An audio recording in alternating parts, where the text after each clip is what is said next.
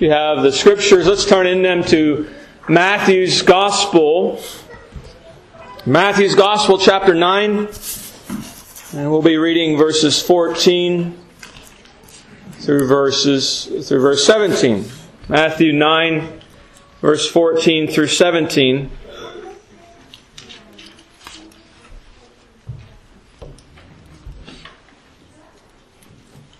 Matthew's Gospel, chapter 9, verse 14. These, uh, before we read God's Word, let's pray and ask for the Lord's help to us.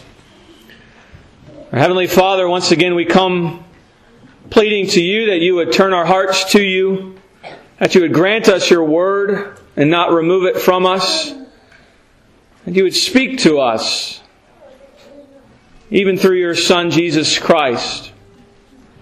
And you would grant to us a greater love and communion with your Son. That we would depend upon Him and trust Him and turn to Him in all things. Now, Father, for our hearing, Father, we pray that you would give us ears to hear and eyes to see Jesus Christ, your Son.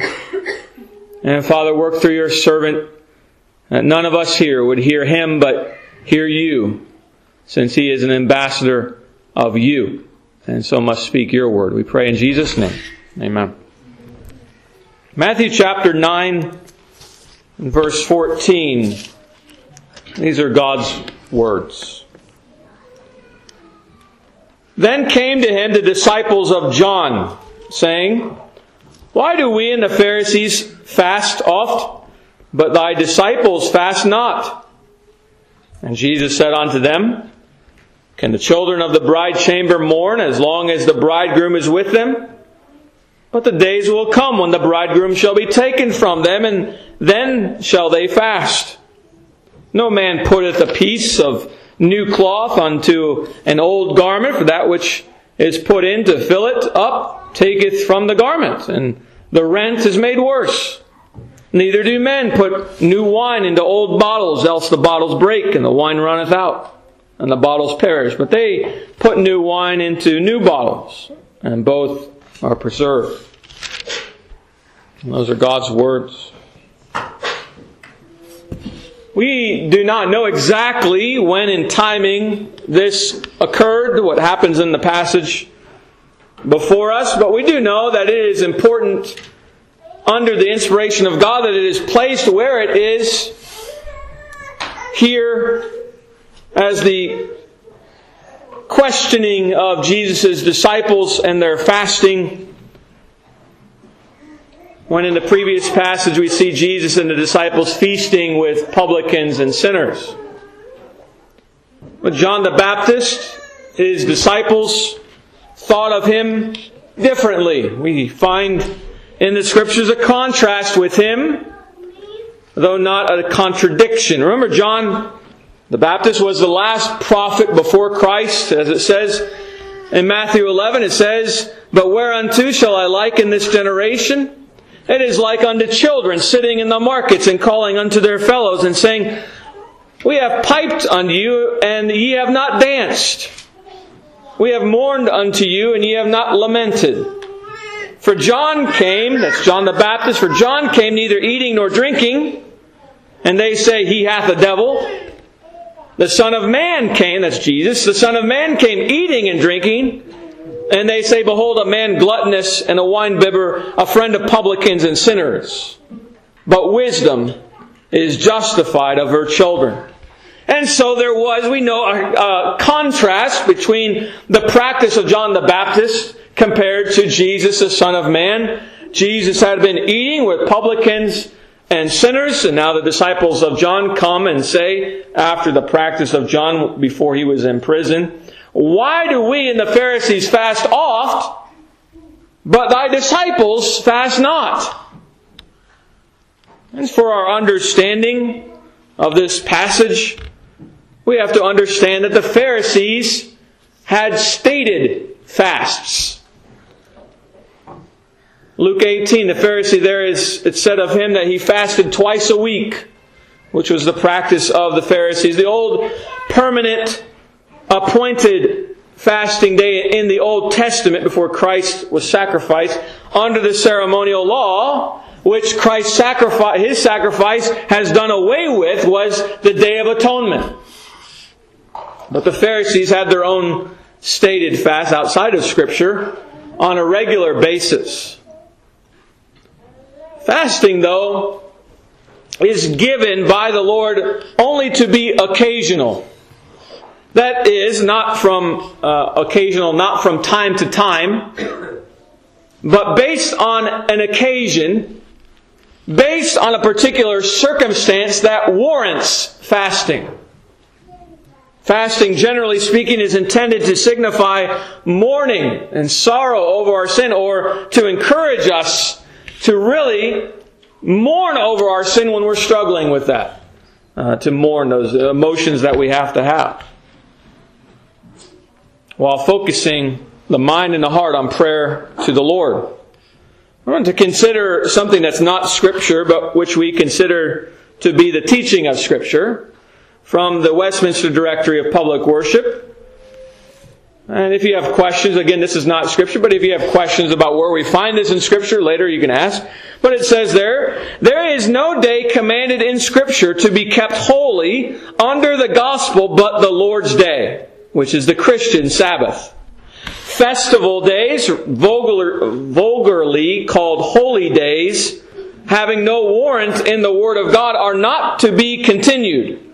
Nevertheless, it is lawful and necessary upon special emergent occasions to separate a day or days for public fasting or thanksgiving as the several eminent and extraordinary dispensations of God's providence shall administer cause and opportunity to his people.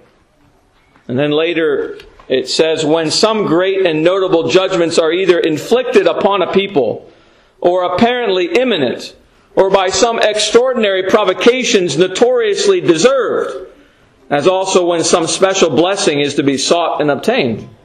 Public solemn fasting, which is to continue the whole day, is a duty that God expecteth from that nation or people. Now those, again, those two paragraphs I just read are not in the scripture, but they're based upon the scriptures teaching. That which then is true of public fasting is true of private fasting. That normally private fasting should be done in response to a particular providential circumstance or occasion.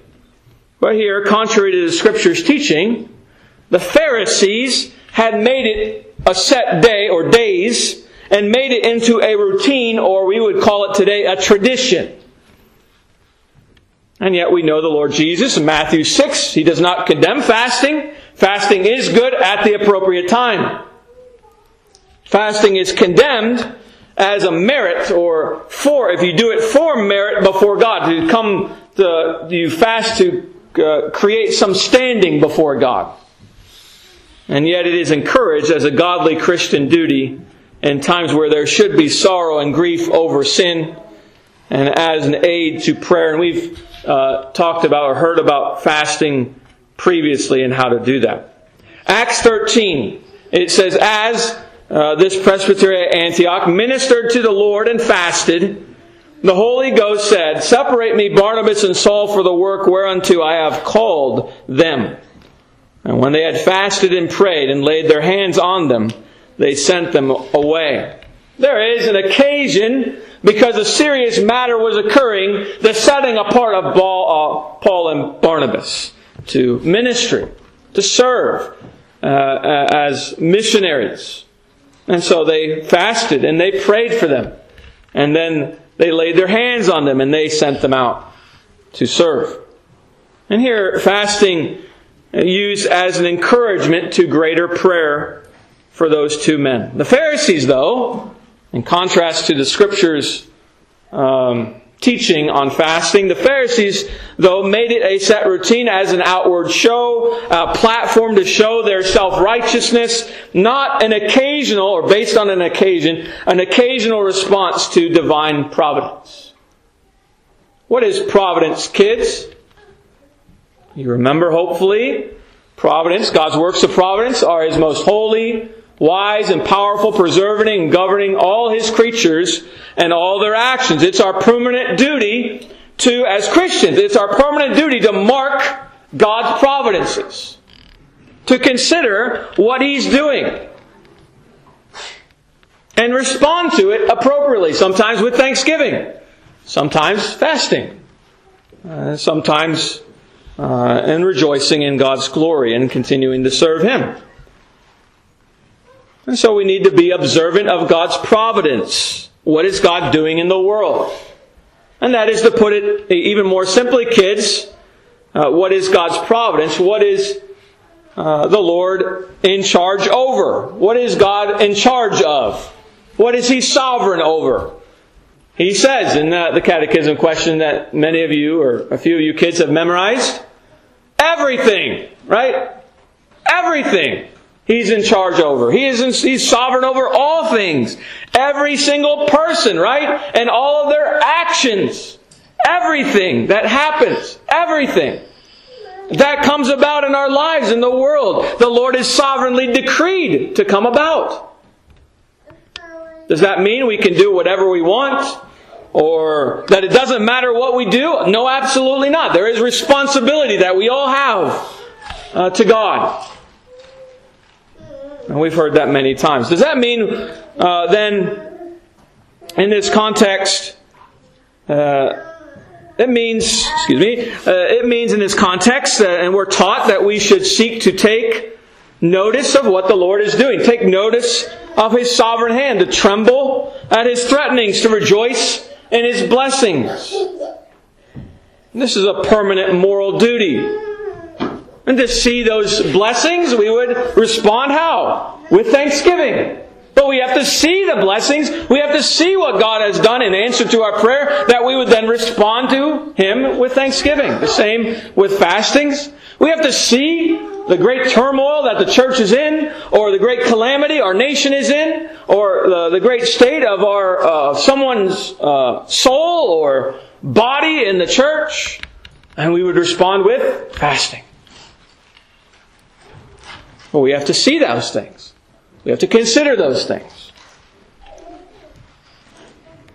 And so fasting is an occasional response to the Word and the providence of God. And that's a very long introduction to what fastings are and what to have some understanding of the Pharisees here, what John's disciples are talking about. But now the first point this morning is the blessedness of union with Christ. The blessedness of union with Jesus Christ. Verse 14. It says, Then came to him the disciples of John, saying, Why do we and the Pharisees fast oft, but thy disciples fast not? And you compare that with verse 11. And when the Pharisees saw it, they said unto his disciples, Why eateth your master with publicans and sinners? And so in verse 11, the Pharisees complain to Christ, or excuse me, they complain of Christ to his disciples. The Pharisees are complaining of Christ to his disciples. Verse 14, John's disciples come complaining to Christ of his disciples. They're complaining to Christ of his disciples. You see that men complain about Christ to his disciples, and they complain to Christ about his disciples. They complained that Christ ate with publicans and sinners. And they complained that his disciples did not fast like the Pharisees and, and John's disciples. And so, friends, what a blessed thing it is to be united to Jesus Christ. What a blessed thing to be united to Him, to be conformed to Him, of one heart with Him. That we would have more of this, friends. More of that. Verse 14 and verse 11. That we could bear the reproaches of Christ and know the fellowship of His sufferings, being made conformable unto His death, as the Scriptures say. Let it be that we would be conformed to Christ's cause, united to Him, and therefore contend for that which is Christ, and uphold that which is Christ, that we might endure the reproaches only for His sake. Right? We're persecuted for Christ's sake, for the righteousness' sake, right? 1 Peter 2. For this is thankworthy. If a man for conscience toward God endure grief, suffering wrongfully. For what glory is it if, when ye be buffeted for your faults, ye shall take it patiently? But if when ye do well and suffer for it, ye take it patiently, this is acceptable with God. For even hereunto were ye called, because Christ also suffered for us, leaving us an example, that ye should follow his steps, who did no sin, neither was guile found in his mouth. So let us stand for what belongs to Christ, looking upon the things which are Jesus Christ. Jesus' love for his people. He loves his people with a deep and everlasting love. He takes them into union with himself. They are one with Christ, Christ in them. That's what John 17 is all about. As the, the Jesus is in one uh, is one with his Father, so we are one with him and the Father. He pays all their debts to God. He supplies all their daily need. He sympathizes with them in all their troubles. He bears with all their infirmities and does not reject them for a few weaknesses, as we see uh, here. He's uh, showing that union with them He's not rejecting them when the, the John's disciples come to him and they question the disciples and what they're doing. And now they have their weaknesses. They're sinners. But he doesn't reject them for those few weaknesses. He stands with them. He regards them as part of himself. Those who uh, persecute and injure them as persecuting him. The glory that he has received from his Father, they will one day share with him. And where he is, they also shall be. Such are the privileges of all true Christians. By faith, you will have the same. Even that God joins our poor, sinful souls to one precious husband those whom God thus joins together shall never be put asunder or separated or divided. What a blessed thing to be so associated with Jesus Christ.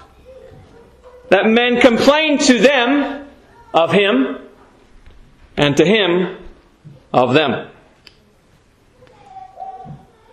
The second point this morning the blessedness of Christ, our defender. The blessedness of Christ, our defender. Verse 15. And Jesus said unto them, Can the children of the bride chamber mourn as long as the bridegroom is with them? But the days will come when the bridegroom shall be taken from them, and then shall they fast.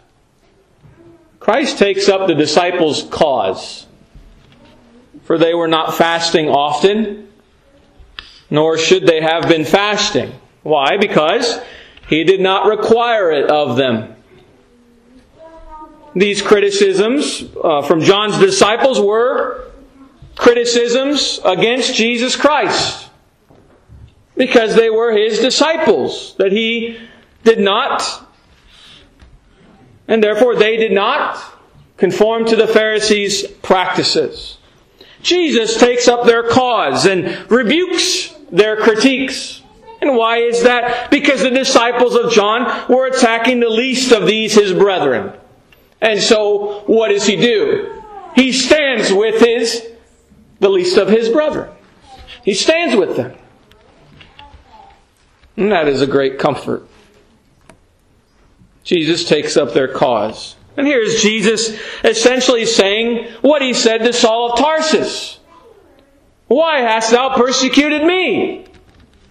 Why do you do this? Jesus stands with his disciples and against the attack upon them, which was also an attack upon himself, because he's doing what? He's not fasting. He's feasting. And so his attack upon himself. He did so even though his disciples were poor, feeble, weak, inconsistent, sinful disciples. And as we read through the Gospels, we see that his disciples often struggled in sin and weaknesses. And uh, probably the most would be Peter, his denial, the three denials of Christ, as well as Paul, who was persecuting him, those who are called out the most, and Thomas, who doubts even after Christ is risen from the dead. And we could go on and on. They were far from what they should be, just like all of us. Far from what we should be, yet Christ owns them as His. He owns their correct practice. Here they have a correct practice, not fasting. They should be feasting because Christ is there, and that's what we're being taught in the passage. I think most of you can see that clearly from the passage. He owns their correct practice. That which was right in them, He owns. And so, friends, therefore, you should not be ashamed of any of Christ's brethren, those who are Uh, his, that He owns, as He owns you, whom He died for. Be not ashamed of them. We stand with them for what is true and right. Even when they believe in certain things that are not right, and their practices are not in line with Christ, where it seems they have many weaknesses, where they are sticking to the truth and they are practicing that which is right and proclaiming that which is right, even the gospel, then we stand with them, right? Doesn't matter if they're, we could, as Reformed Presbyterians, we might think they're a little crazy. But they preach the gospel, we stand with them in that. Because we're united in Christ. And so we're to stand with those who are Christ for that which is true and right. Let there be no snobbery in you or pride in you. As if you could, if you can't, like, like, as if you can't associate with them because they might have a different uh, belief about certain things, not dealing with the gospel, particularly or specifically. Christ didn't himself. He did not. He didn't, he wasn't ashamed of them. He was not ashamed even to sit with publicans and sinners nor with his disciples. He stood with his own faithful, or excuse me, his own feeble band of disciples against their detractors. And so, friends, never forget that. Never forget that. Never forget that, friends, today when you're attacked as well, that you have a great defender. A great defender who stands with you. And he reigns sovereign king over all. It's a great defender to have. Over he- the heavens and the earth, you are in great hands, Christian. Even now, as our king sitting on the throne, he owns the cause of his people. He owns that you do what you do, friends. When you do it righteously in love for him and for his glory, he's, he's the cause of it. It is his grace uh, that enables you by the Spirit to do it, to practice righteousness, and He will never disown you when you stand for His rights and His cause and His prerogatives and His honor in this world. From heaven, He governs all things for the sake of His church. Revelation 5, And one of the elders saith unto me, Weep not. Behold, the lion of the tribe of Judah, the root of David, that's Jesus, hath prevailed to open the book and to loose the seven seals thereof. The Lord Jesus, in other words, ex- executes the Father's good pleasure in the interest of His church, His bride, for His bride in this world. In Zechariah 1, there's the vision of uh, the man in the midst of the myrtle trees in the bottom, like in the bottom of a valley, or in the darkness, it's called. Uh, the myrtle trees, weak and feeble, but Christ it shows in that passage, Christ is in the midst of the myrtle trees. He is in the midst of his people who are weak and even, uh, we might say, like Psalm 23, in the valley of the shadow of death. He's there. And he's with them and he stands with his people. What a blessedness to have Christ as our, as your defender. Is he your defender? That's another question. Is he your defender? Or do you rely on someone else or something else? Maybe on yourself. Maybe you don't think you have a defender one who will stand with you. Well, one is freely offered unto you this very day Jesus Christ. Jesus Christ. Turn unto Him by faith from your sins, and He will defend you. He'll be yours. You'll be in union with Him. And He'll be His. Because the third point, the great danger being against Christ. The great danger being against Christ. Verse 14 again. Again, it says, Then came to him the disciples of John, saying, Why do we and the Pharisees fast off, but thy disciples fast not? So John's, John's disciples by this time, it's a little hard to say, but probably they should have been not existing anymore as a group. John's imprisonment is in Matthew chapter 4. John's beheading is in Matthew chapter 14. We don't really know the timings uh, here of this passage, but let's, uh, you know, he's in prison. John's ministry as the last Old Testament prophet before Christ was found in testifying about Christ. And so remember what John the Baptist was testifying. He's talking about Christ. He's preaching Christ. And that the kingdom of heaven is at hand. And so we ought to repent and turn to Christ. In John 3, it says, And John also was baptizing in Aenon near to Salim because there was much water there. And they came and they were baptized, for John was not yet cast into prison. Then there arose a question between some of John's disciples and the Jews about purifying.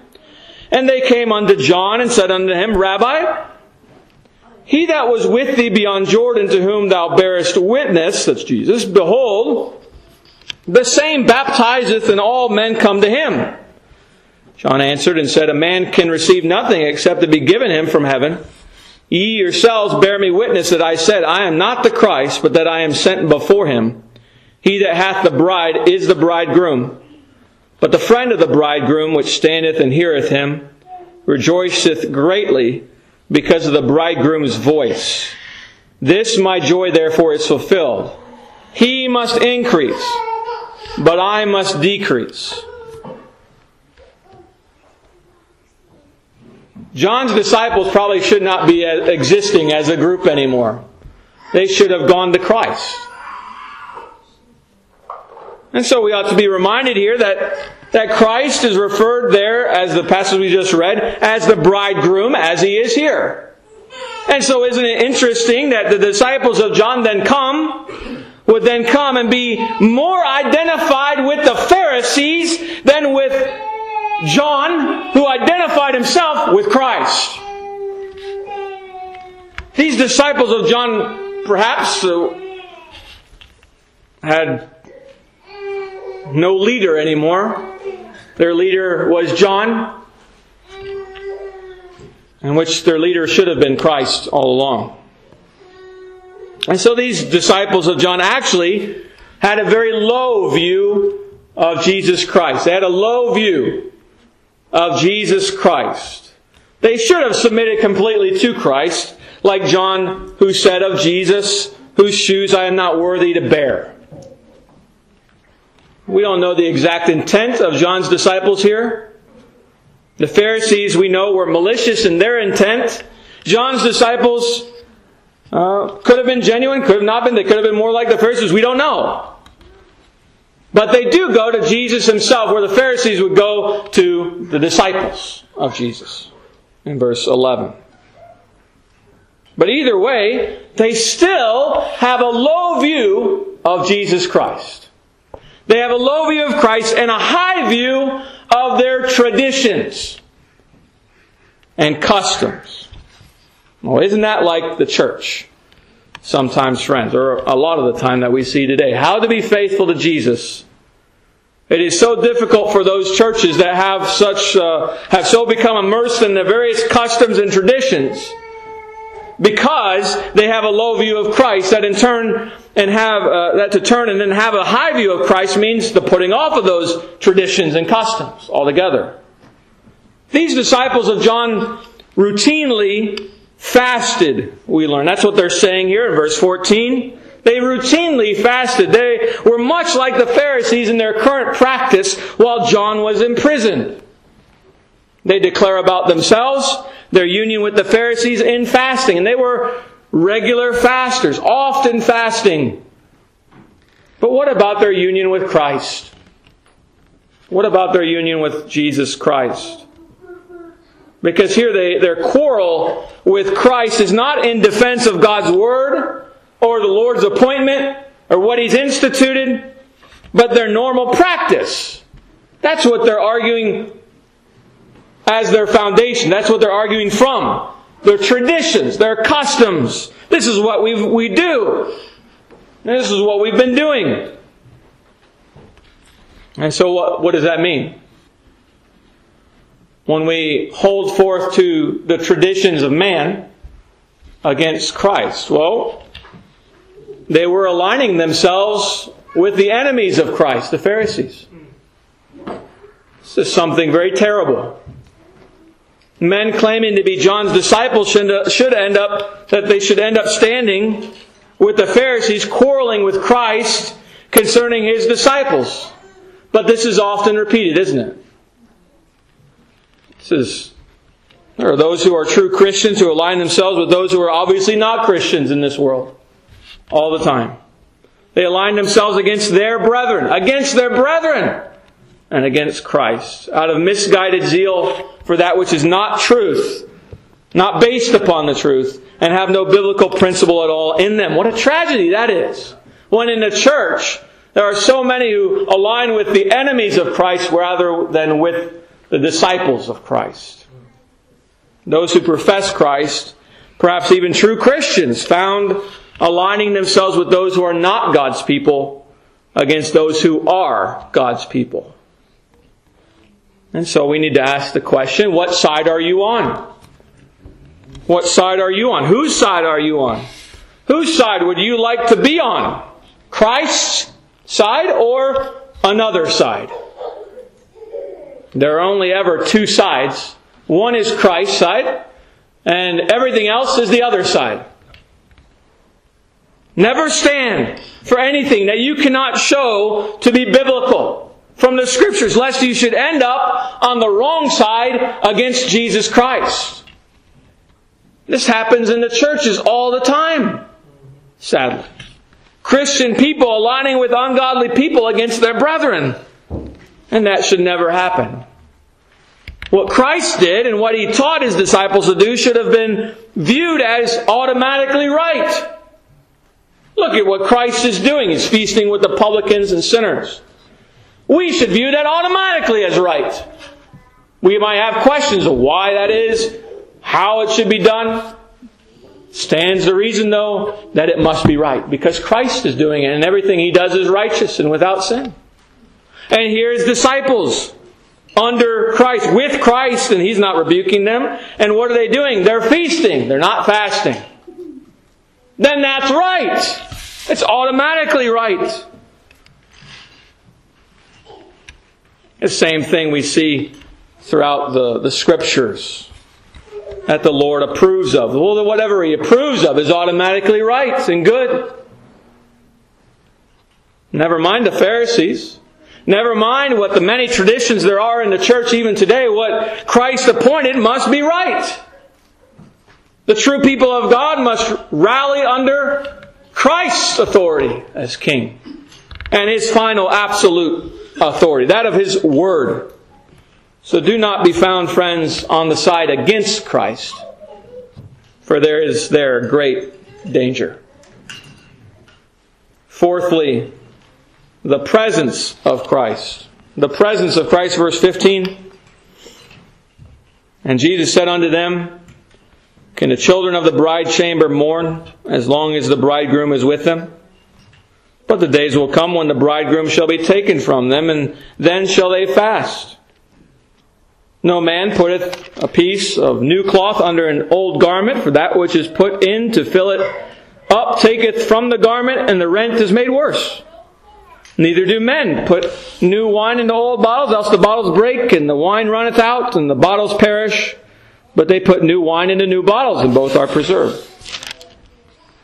There is here presented in those verses 15 through 17 by Jesus three illustrations to prove one point.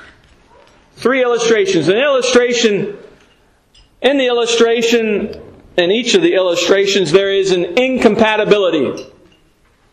An incompat- incompatibility. That is, kids, since you don't know what incompatibility means, two things that don't go together. They don't mix. They don't work well together. Like putting Like when you were a little kid and you had the, I think it's like the, at least the old toy, the circular globe and it has the, the, the star block you can put in the star hole and the round block you can put in the round hole. And you're trying, the incompatibility is the block, which is square, goes, can't go in the round hole. That's an incompatibility, right? It doesn't work.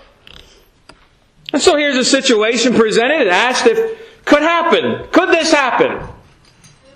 And it is with the answer that it would be so odd for this to happen.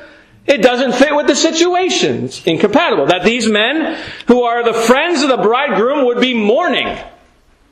That doesn't make any sense at all. They're supposed to be promoting the joyful celebration of the marriage.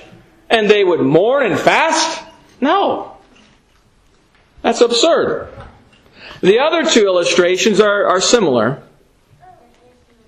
They show forth also this incompatibility, this inappropriateness. The friends of the bridegroom don't mourn and, and, and fast. Verse 15, this is a marriage feast, right? The same, a piece of new cloth. Take a patch, a new cloth, if it's sewn on to make a patch for a garment that's old and it's ripped and there's a hole in the garment, like a pair of blue jeans, we might think, and you're trying to patch those blue jeans. Well, if they're old, uh, they're well worn, they're stretched out already. And so a strong new piece, if you were to sew that into the garment, uh, a strong new piece will tear the weaker, frail, older garment. And so would you use a new cloth, verse 16, to sew up a tear in an old garment? The answer? An obvious no, you wouldn't do that. It doesn't work. It's incompatible. It makes it worse. Verse 17, the same thing. With the new and old bottles or the new and old wineskins. New wine that's like uh, fresh off the grape vine and crushed. As soon as it's crushed, it begins to ferment. Right? And as it ferments, the wine does what? It expands. Just like a bread with yeast in it expands. Same thing. The wine expands as it's fermenting. And so if you put new wine into an old wine skin that's already been stretched out previously from wine that was in it before because the fermentation process and the wine is expanding as it's in there, the new wine will expand and stretch that old wine skin. It would do what? It would break. Now, if the new wine were put into a new wineskin, then that new wineskin would be able to handle that expansion and stretching. And so would you put new wine into an old wineskin? Again, absolutely not. You would not. It's absurd to do that. Because you'd ruin all your wine. It'd be on the ground. The wineskin itself would be broken. It's incompatible. That inappropriateness, that incompatibility is the idea Jesus is communicating through those three illustrations. Christ was present with his disciples as the bridegroom. He had come to seek and to save that which was lost. He had come as the one, Psalm 118, blessed be he that cometh in the name of the Lord. He was the headstone of the corner. He was the messenger of the covenant who had come to his temple. And therefore rejoicing, not mourning. Rejoicing was the correct response. Feasting was the response, not fasting. Christ was present with them. They would have cause to mourn when their when Jesus, their Jesus, was removed from them, when he ascended and he's now exalted, right? But when even that mourning, even that mourning when he is ascended, even that mourning would be turned to joy by the coming of another one, the great comforter, the Holy Spirit, whom he would send in his name. Now, fasting is a great Christian duty, and it is very helpful to us. But did they but did they hear, not grasp the very truth that the Messiah, the coming one, the great deliverer, was in their very presence? What we would not give to feast with him if he were here. I would you would would you be fasting? You'd go off by yourself, fasting while he's here? No way. You're feasting with him. It's incompatible. This was great cause to rejoice, not mourning. mourn. It was incompatible for the disciples, even John's disciples, to mourn in fasting because they should have been feasting as they rejoiced in the presence of Jesus with them. And here it was that they should have been grasping the providence of God's plan, as we're to do in everyday life. For all that old form of worship was about to be done away with at the cross at the final sacrifice of Christ, so that even the set day of fasting on the Day of Atonement would be done away with. For there is no more Day of Atonement, because everything the Day of Atonement looked forward to is fulfilled in Christ at His final sacrifice there on the cross. And so that our even our, our celebrating the Lord's Day, His atonement, His resurrection, the gospel, His promises, on the Lord's Day, we feast on Him. We rejoice in Him because this is a great day. This is a day we have rest in our souls. Why? Because we are present with Jesus Christ as our hearts are spiritually lifted up to Him, as Hebrews teaches us. The Lord's Day is not a day of fasting, but a day of feasting. Because on the Lord's Day, especially on that day, the Lord in Christ meets with His people by that great Comforter, the Holy Spirit. The Redeemer was there in their presence, and therefore they should have rejoiced. When he was taken away, then that would be a time of mourning and fasting, when the time was appropriate or the occasion was right. It's the presence of Christ. Because he is now exalted, that the old complex forms of worship have been done away with, now in Christ, we are privileged to engage the Lord according to His command to worship Him in simplicity. Simple worship, not complex. Why simple worship? Because Christ is at the right hand of the Father exalted, and so we do what? We have no more priests because Christ is our great high priest. We have no more altar because Hebrews teaches us the altar is Christ. Christ is our altar. We have no more sacrifices. He was the final sacrifice. We have no incense to offer because He's our incense. We have no more Levitical choirs or instruments of music because Christ is exalted. Are you ever then, as you think of simple worship, which God, by God's grace, I think we have, are you ever ashamed of the simple form of worship? It's amazing. We can take this order of worship and you could flip it all around and do whatever order you want to do it in, and it's still simple. Doesn't matter. Because God commands us to sing praises to Him in worship. He calls us to pray. He calls us to read the Word, hear the Word, preach the Word, perform or celebrate the sacraments, baptism, and the Lord's Supper. Simple worship. It can be in any order you want. Doesn't matter. But are you ever ashamed of our simple form of worship? A simple form that Jesus commands. And if you are, then shame on you. Because simple biblical worship, as appointed by the Lord for the church in these days, is that which is compatible with the fact that Christ has come, died, rose, ascended, and is now seated as the mediatorial king on the throne forever. There are many churches based on their low view of Christ and their high view of traditions who have made the worship of God incredibly complex. The attempt, they attempt to reintroduce or to mimic Old Testament temporary ceremonial worship that Christ has done away with. As well as being contrary to God's word and unauthorized, they cast a shadow on the truth they cast a shadow on the truth that Christ has come and He died and He is now risen. This simple worship is compatible with Christ in, uh, at the right hand of God. It's compatible with His being king and priest and prophet. We have it here only by His grace, nothing to be prideful in, nothing that we have done to deserve it, but that is something to fast, is that, is that something to fast over, to mourn over in the state of the church that they have such a low view of Christ and therefore a high view of tradition which goes together, a high view of their customs, and you see it in many churches. That is something to fast over.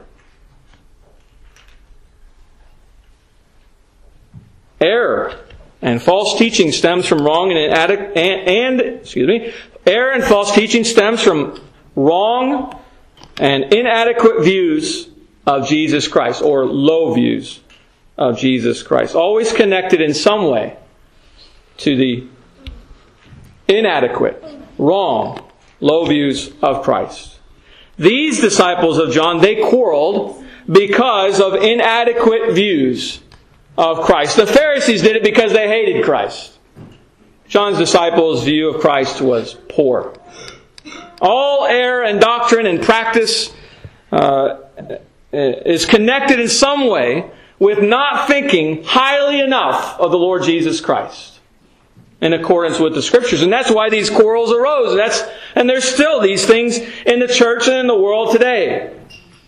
Friends, let's take and develop a high view of Jesus Christ. How? By being in His Word, by praying, at particular times fasting, if we were to do that on occasion, if the occasion is right, and studying His Word, meditating upon His Word. And as we begin uh, to do that, it'll become clear of who He is more and more, in order that we would then avoid much error and sin, and we would worship Him in the right way according to His Word as He has instituted.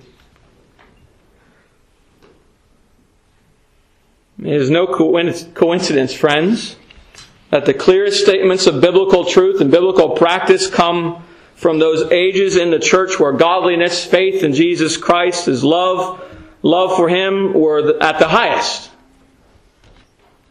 And it's not a matter of brains, though some of those men had, are very intelligent, were very intelligent.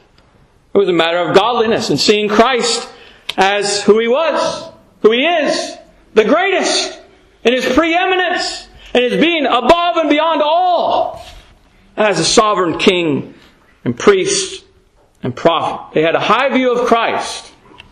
Let's read, you know, certain men. You could see their high view of Christ. And therefore they had a high view of His Word.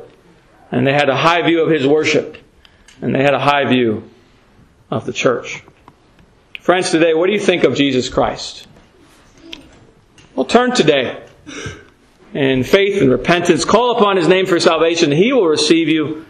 And you can have union with Him. You too can have what the, the poor, sinful soul uh, has, who are who are who is joined to Christ, their husband. You can have exactly that. Uh, his promise that those who are joined together with him shall never be cast out.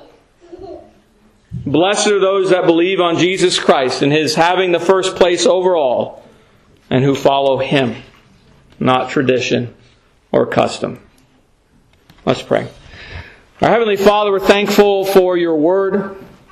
We know that it is likely that we have traditions and customs here. We pray that those things would be mortified and put to death that we would follow after Christ. And so give us a greater love for Christ. Give us a greater uh, love for who He is, what He's done, and what He commands. That we might put off those sinful errors, even in our worship in the church, in our lives, and we would follow after Christ alone. Knowing that when we stand upon Him and His Word, that He will stand with us. And so, Father, grant us that great blessing, these blessings, and bring us home at the right time. We pray in Jesus' name. Amen.